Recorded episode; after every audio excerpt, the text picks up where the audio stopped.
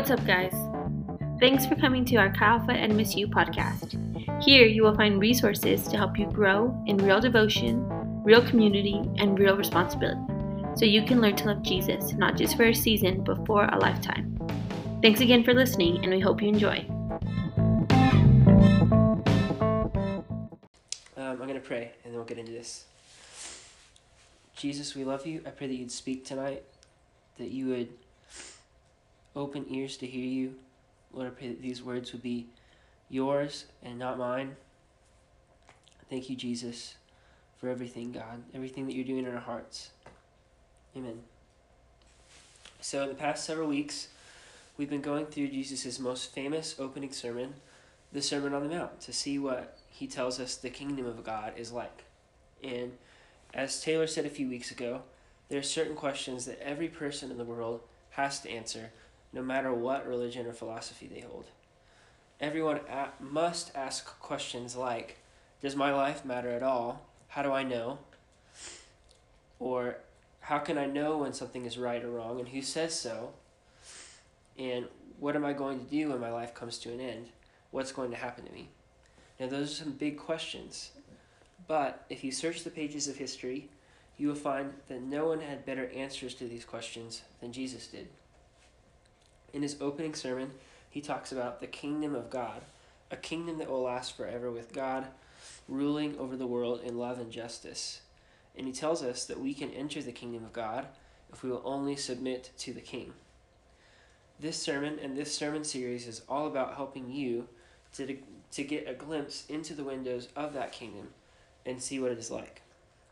To re- recap everything that Jesus has said so far, like Dryden was talking about last week, only someone who knows they are truly poor can come to God for help. Someone who knows they have nothing to give. Someone who's really poor relies on somebody else for everything. That person can be truly happy because they can receive forgiveness and life from God. Jesus went on to say that the, the law is a measure of protection for people and a standard or ethic for the kind of relationship that God wants to have with us. Then he went on to talk about all the different ways those standards play out in our lives. God expects us to not only do the right actions, but to have a heart that is set on pleasing Him. That's why, to be in God's kingdom, it's not enough just to not murder someone. You have to truly love them in your, in, in your heart and not want to hurt them at all. To be in God's kingdom, it's not enough to just not have sex before marriage. You have to be faithful to God even in your heart and let Him change your desires so that you can experience the real intimacy He wants you to experience. To be in God's kingdom, it's not enough simply to keep your oaths. You should live in a way that you don't even have to make them because people trust your word when you say something. To be in God's kingdom, it's not enough to only treat people how they treat you. You must treat them better than they treat you and wait for God to provide justice to those who hurt you. And that's where we pick up tonight, at somewhat of a pivot point in Jesus' sermon. Jesus is about to summarize everything he has said so far before moving on to some other topics we're going to cover in weeks to come. So we're going to start in chapter 5 of Matthew, verses 43 through 48. And it says this You have heard that it was said, Love your neighbor and hate your enemy. But I tell you, love your enemies and pray for those who persecute you, that you may be children of your Father in heaven. He causes his sun to rise on the evil and the good, and sends rain on the righteous and the unrighteous. If you love those who love you, what reward will you get? Are not even the tax collectors doing that? And if you greet only your own people, what are you doing more than others? Don't even pagans do that? Be perfect, therefore, as your heavenly Father is perfect. Throughout Jesus' sermon so far, he's been correcting some common sayings that people in this time often said. This one is actually astonishing to me.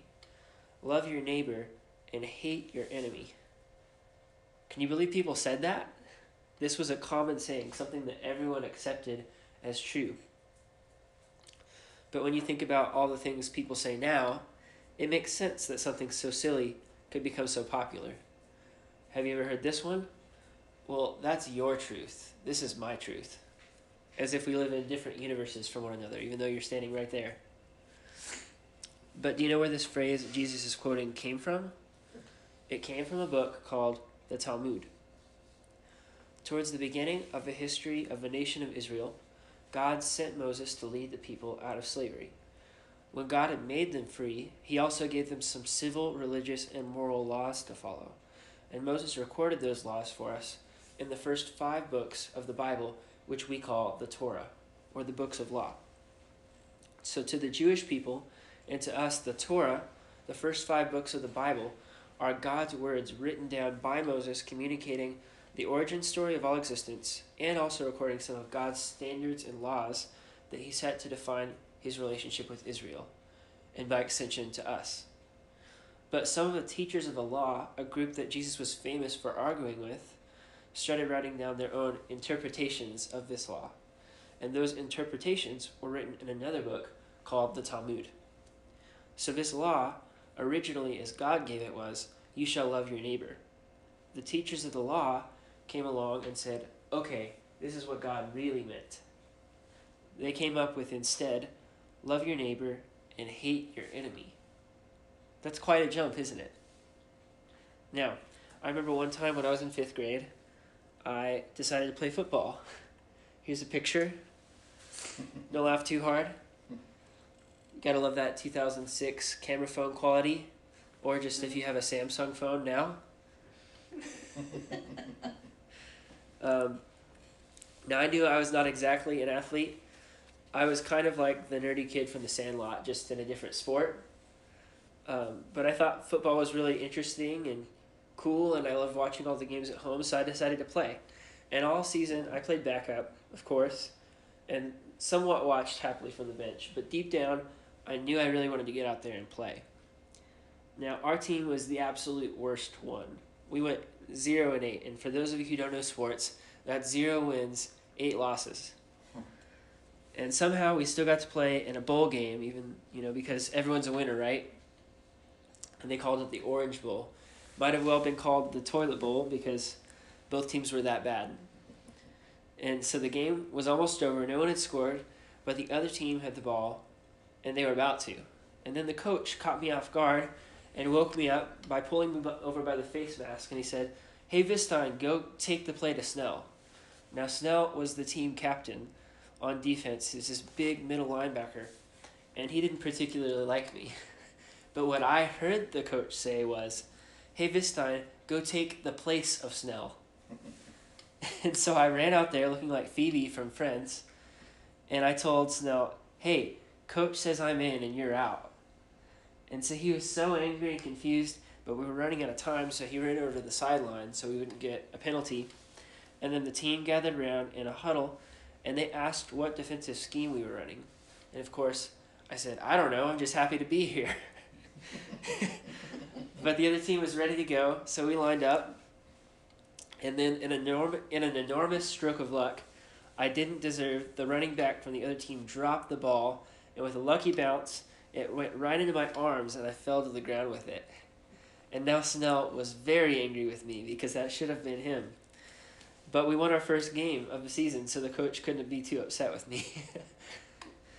but how did I understand my coach so badly? things really could have could have turned out a lot differently. We could have lost the whole game. I really had no idea what I was doing out there. To be honest, I heard not what my coach said, but what I wanted to hear. And that's what the teachers of the law had done to God. God was trying to make his intentions, his standards, and his heart clear to his people, but the people were not hearing his actual words, but instead focusing on what they wanted his words to mean. When God's laws were added to in this way, it often caused the people to lose sight of what God really meant when He made the law in the first place. They came to the conclusions so far from the heart of God that they were not serving the same God anymore, but a God of their own imaginations. Listen to this. In those days, it was customary for a religious person to pray every day God, thank you that I am not a tax collector a prostitute, or a woman. This is a far cry from the heart of Jesus, who spent time with those exact groups of people and loved them. And he showed them things about himself that the religious people never saw. But what was the motivation behind the teachers of the law? Why would they do this? They were clarifying what they thought the text meant. We have to be careful not to do this when we read the Bible. The Bible is not a horoscope, it's not about you. You shouldn't just open it up and read something random and think that it applies to your life. When God inspired all these books that are in the Bible, God had a purpose in mind in writing it. And so did those who authored the books. So we have to see what the book is really about to see what it can mean for our lives. We have to see the ways that our life is similar to those who first read it. But the primary issue with the teachers of the law is that they didn't that they misunderstood God's heart and his intentions in writing the laws the way he did. They thought something like, surely God can't mean love everyone. He has no idea how bad these people are. And so they came away with something like, love your neighbor and hate your enemies. They failed to see, like we mentioned before, that God's laws are relational. Eli Gotro says, discipleship, discipline is a doorway to intimacy. Discipline is a doorway to intimacy. God's eternal laws reflect his relational heart. But the teachers of the law saw the laws not as expressions of a perfectly good heart, but as restrictions from an irrational tyrant. God's heart in making laws is to preserve for us the best, the sweetest, the most lovely and noble experiences of joy and closeness that the world has to offer. You can tell this is true by the way God reacts when we break his laws. In another story, in the book of 2 Samuel in the Bible, David, King David's own son Absalom was rebelling against him and trying to kill him. But instead of getting angry, instead of fighting back, David refused to fight. He ran away from his own rightful palace. And he even told the soldiers going off to war to take it easy on his son because he loved him. And even when Absalom died in battle, even when the rebellion was squashed and David's life could go back to normal, this is how he responded. 2 Samuel chapter 18 says, The king was shaken. He went up to the room over the gateway and wept. As he went, he said, Oh, my son Absalom, my son, my son Absalom, if only I died instead of you. What kind of love is this? This is the love of God, who did die for us when we were rebels like Absalom. G. Campbell Morgan says it like this Love forever suffers when the loved one suffers. I sometimes think that the difference between God's love and my love at its highest lies just there. I love, and if the one I love is untrue to me, I suffer. Why? Because I have lost that love. God does not suffer in that way. He suffers because the one who ceases to love him is suffering. All the sin of humanity is causing suffering to God. The very suffering that man brings upon himself is most keenly felt in heaven. So, what is the motivation for obedience to the law? Our motivation for obedience is only in God's love for us and in our corresponding and rightful love back to Him. God's love and God's goodness ought to motivate us to obey Him so that we can experience more of Him. David in one of his Psalms, chapter 37, verse 25, says this I was young, and now I am old. Yet I have never seen the righteous forsaken, or their children begging bread. In other words, you will never look back on your life and think, oh, I can't believe I trusted God with that. That just won't happen. He is kind and only has you in mind when He gives you a command. Deuteronomy chapter 10, verses 12 and 13. In Moses' farewell speech, he told them, And now, Israel, What does the Lord your God ask of you but to fear the Lord your God, to walk in obedience to him, to love him, to serve the Lord your God with all your heart and with all your soul, and to observe the Lord's commands and decrees that I am giving you today for your own good? Henry Blackaby gives a couple of very good examples in his book, Experiencing God. Imagine you had to cross a field just full of landmines, and someone comes along and happens to know where every single one of them is, and he offers to walk you through. Now, I would probably stick close to that guy, right? Only a fool would say, Let me figure it out for myself and make my own mistakes. God knows every possible thing that could hurt you, and He intends to lead you in a way that will be for your ultimate good. But that doesn't mean that you'll never experience hurt as a Christian. It does mean that you can trust God that when you're obedient, even the hurt you do experience has a very good purpose. Underneath all our excuses, if we're honest, there is a lingering doubt about God's goodness that comes out sometimes, just like it did for the teachers of the law when they rewrote some of the Torah. We sometimes think that God is holding something back from us, something good.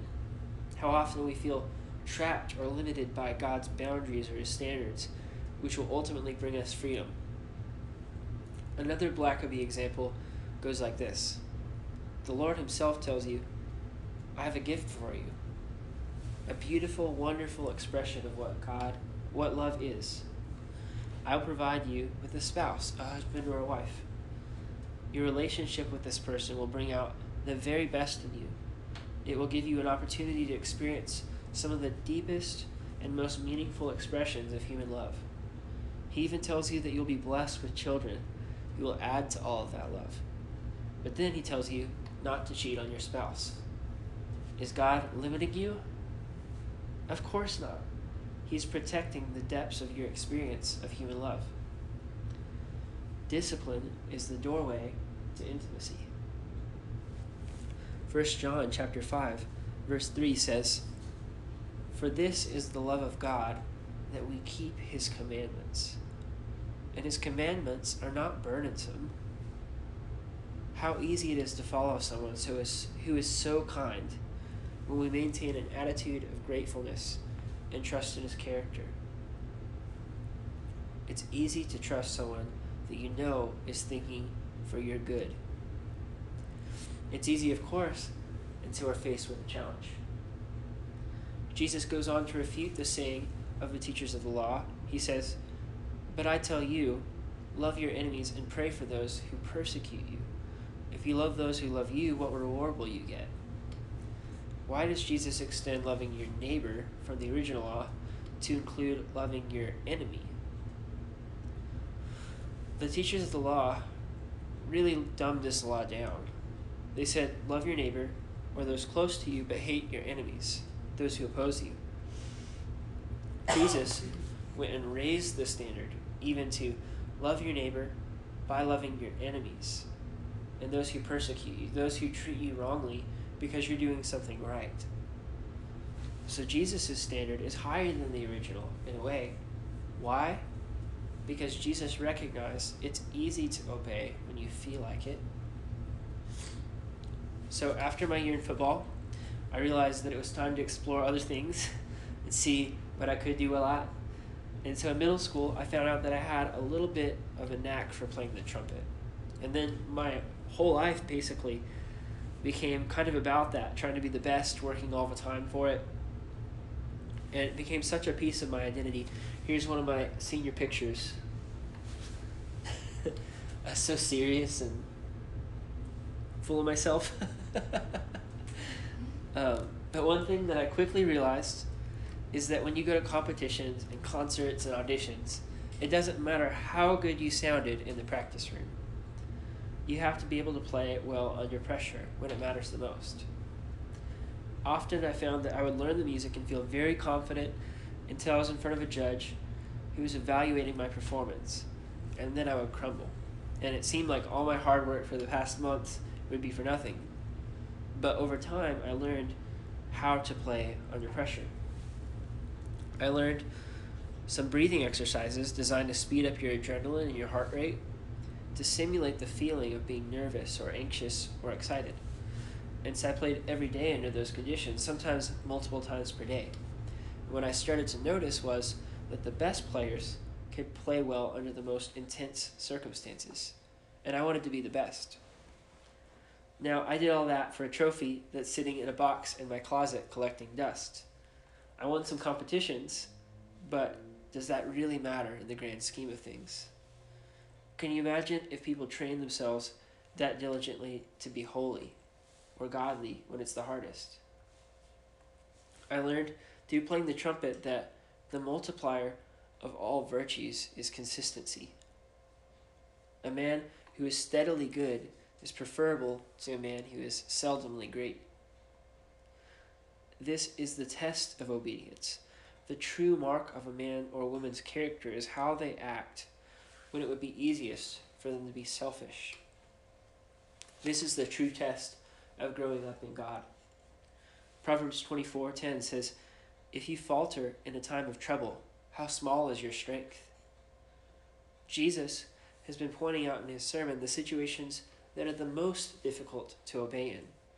When you have anger in your heart towards someone, when you have impure inward desires, or when you're struggling to keep your word, when someone mistreats you, why? Because he knows that these are the situations in which we are in the most danger of disobedience, and therefore in the most danger of getting hurt. When we mishear God's instructions or his commands, when we amend them to make them more convenient for us, we are undercutting God's protection from the consequences, but most importantly, we are blocking the way to intimacy with Him. When you ignore your friend or choose not to listen when they say something important, how does that affect the relationship? It can only hurt it. God speaks not for his benefit, but for ours. We need to listen to him, especially when it would be easiest not to. That's when we really need to tune in to what he's saying.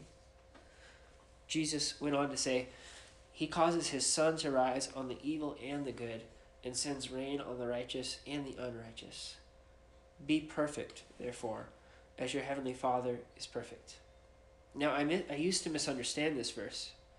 I used to think that when Jesus says he sends rain on the righteous and the unrighteous, I used to think he was saying bad things happen to both good and bad people. But both rain and sun were a very good thing to people in those days when Jesus was speaking. Almost everyone lived in places rich with agriculture and they loved the sun. Who doesn't love a sunny day? But they celebrated when it rained.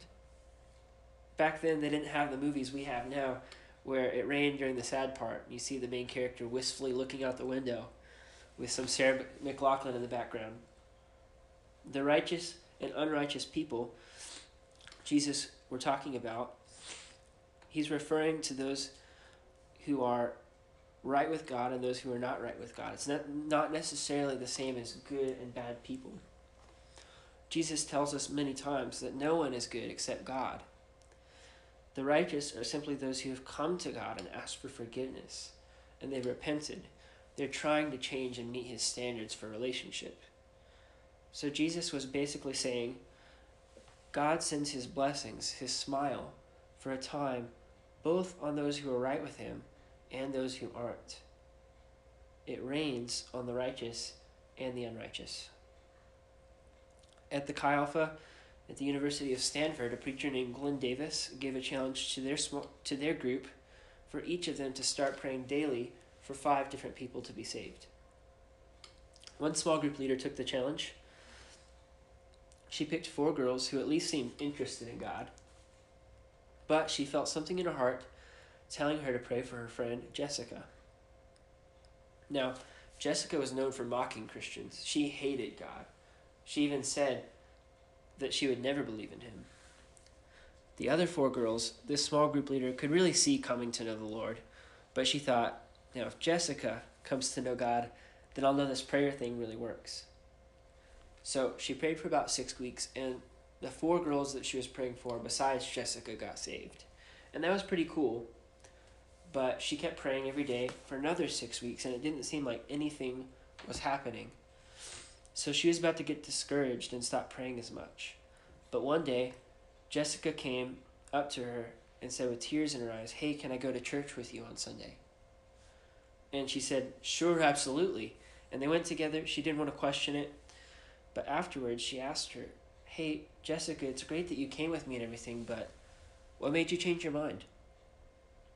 And Jessica told her that earlier the day she talked to her, she was walking on campus and it was just a beautiful sunny fall day. The temperature was just right.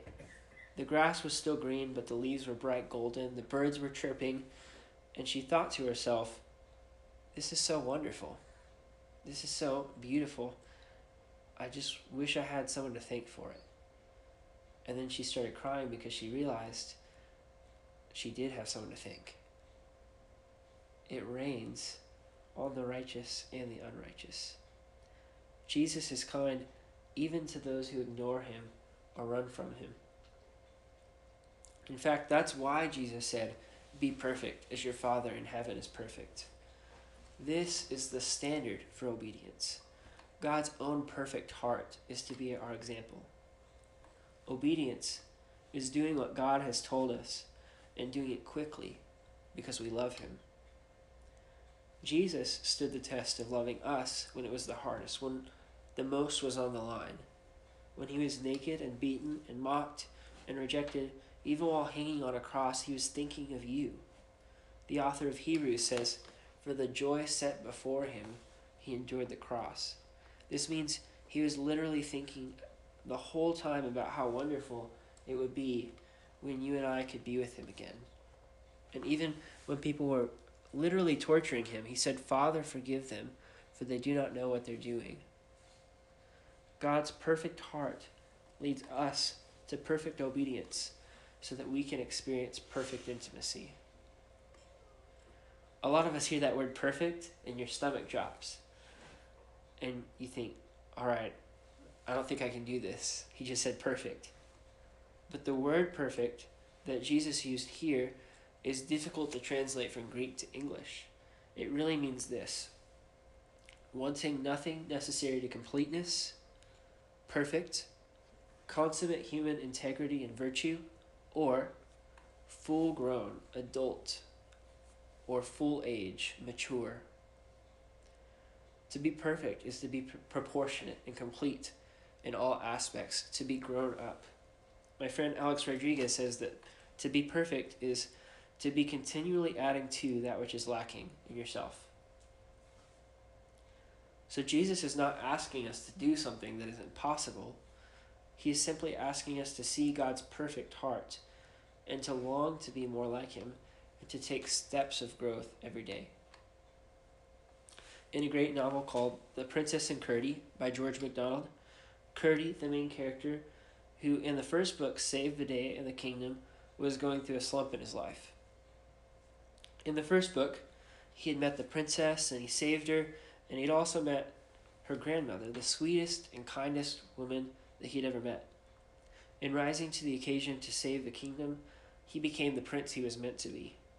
But in this second book, he went back to being a miner, and though um, through through the everyday grind of work, he became less like the prince he was. His parents seemed less thrilled by him. He stopped noticing the little things, stopped having wonder at the beauty of the world. But then one day, he decided to take his arrows and he went for a walk. He was in a grumpy mood for some reason that day, and he saw this beautiful white pigeon flying through the air. So without thinking, he pulled out an arrow and he shot this bird. And so he ran to pick it up, and all of a sudden, he began to feel sorry for it as it throbbed and bled and looked at him, looked at him in his hands. And then he remembered the princess's grandmother, the kindest woman in the world, and he remembered that she owned a white pigeon. And somehow he just knew it was hers. And then he thought to himself, why did I kill this bird? I had no reason to. What have I been sent into this world for? Surely not to be a death to its joy and loveliness. And at that moment, he realized that over time, slowly and gradually, he'd become less and less like the prince he had been, and more and more like a gruff old miner. he was not who he was. He was meant to be. He was far from it. So, what could he do? He realized that the only thing to do was to go and find that princess's grandmother and apologize to her. But this event woke him up. Killing the bird made him see who he really was and where he was going. The only reason he could take the life of something so precious, so easily, so thoughtlessly, is that he himself was not really living. He forgot who he was and why he even existed. So he had to take the right next step. So, some of you, if you look at your life, you know you aren't pleased with who you are. You know you are meant to be more. You know your tendency towards selfishness and thoughtlessness towards others. You aren't who you are meant to be. But Jesus calls on you and he says, Look at your Father's heart. He is perfect and he is kind. So take a step towards him. The thing about holiness is that God won't just zap us overnight like Eli was talking about last weekend. He shows us one thing at a time. He puts his finger on that one thing and he doesn't let go until we give it to him. And then we get closer to him. And then there's another thing and another, and it's kind of painful, but before long, we're a lot closer and fuller and happier than we ever thought we could be. In Chi Alpha, we have a saying that knowledge equals responsibility. That means some of us are baby Christians. Some of you got baptized four days ago, last weekend. You need to learn how to eat, how to read the Bible, and how to breathe, how to pray. Some of us, we've been followers of Jesus for years. And if that's the case, we need to learn not only how to take care of our adult responsibilities, but how to care for others, those who are younger than us, how to make disciples. However old you are, God is bringing you to maturity. He is calling you to grow a little more today and become a little wiser and a little holier. Hol- holiness is wholeness. Holiness is happiness in its truest, most permanent form. God's perfect heart, step by step, leads us to perfect obedience so that we can experience perfect intimacy. Holiness is the most spectacular journey to intimacy, each painful step followed by a new level of beauty and closeness never before imagined. At times, it feels painful, like crossing a great chasm, but really, all we need to take this journey is to take one more step, the one right in front of us revealed by our all perfect, all kind guide, the Holy Spirit, who would never lead us anywhere except to places that are better for us than the ones where we currently stand. So I encourage you to take some time and think about what is that next step. Whether you're a brand new Christian or whether you've been a follower of Jesus for a long time, or if you're not a Christian at all, and God is calling on you to come to Him what is the step that you need to take? What is the thing that you need to turn away from? Who are you turning to? I'm going to pray and we'll be done. Jesus, thank you for your Holy Spirit who always reveals to us what it is that we need to work on, what it is that we need to grow in. I pray that you help us to trust your heart and see your heart, the way you've loved us so selflessly, so consistently when it was the hardest to do so. I pray that you'd help us to trust that your your commands are good, that your heart is good in the circumstances of our lives. And I pray that you'd help us, oh God, to continue taking those steps towards you every day. Lord, help us not to take years and weeks and months to take simple steps that rob us of the things that you want to give us, the intimacy that you want to have with us. Help us to be quick to obey, to do what you tell us to do, it, to do it quickly because we love you. Lord, we love you so much. Thank you for everything, God. Amen.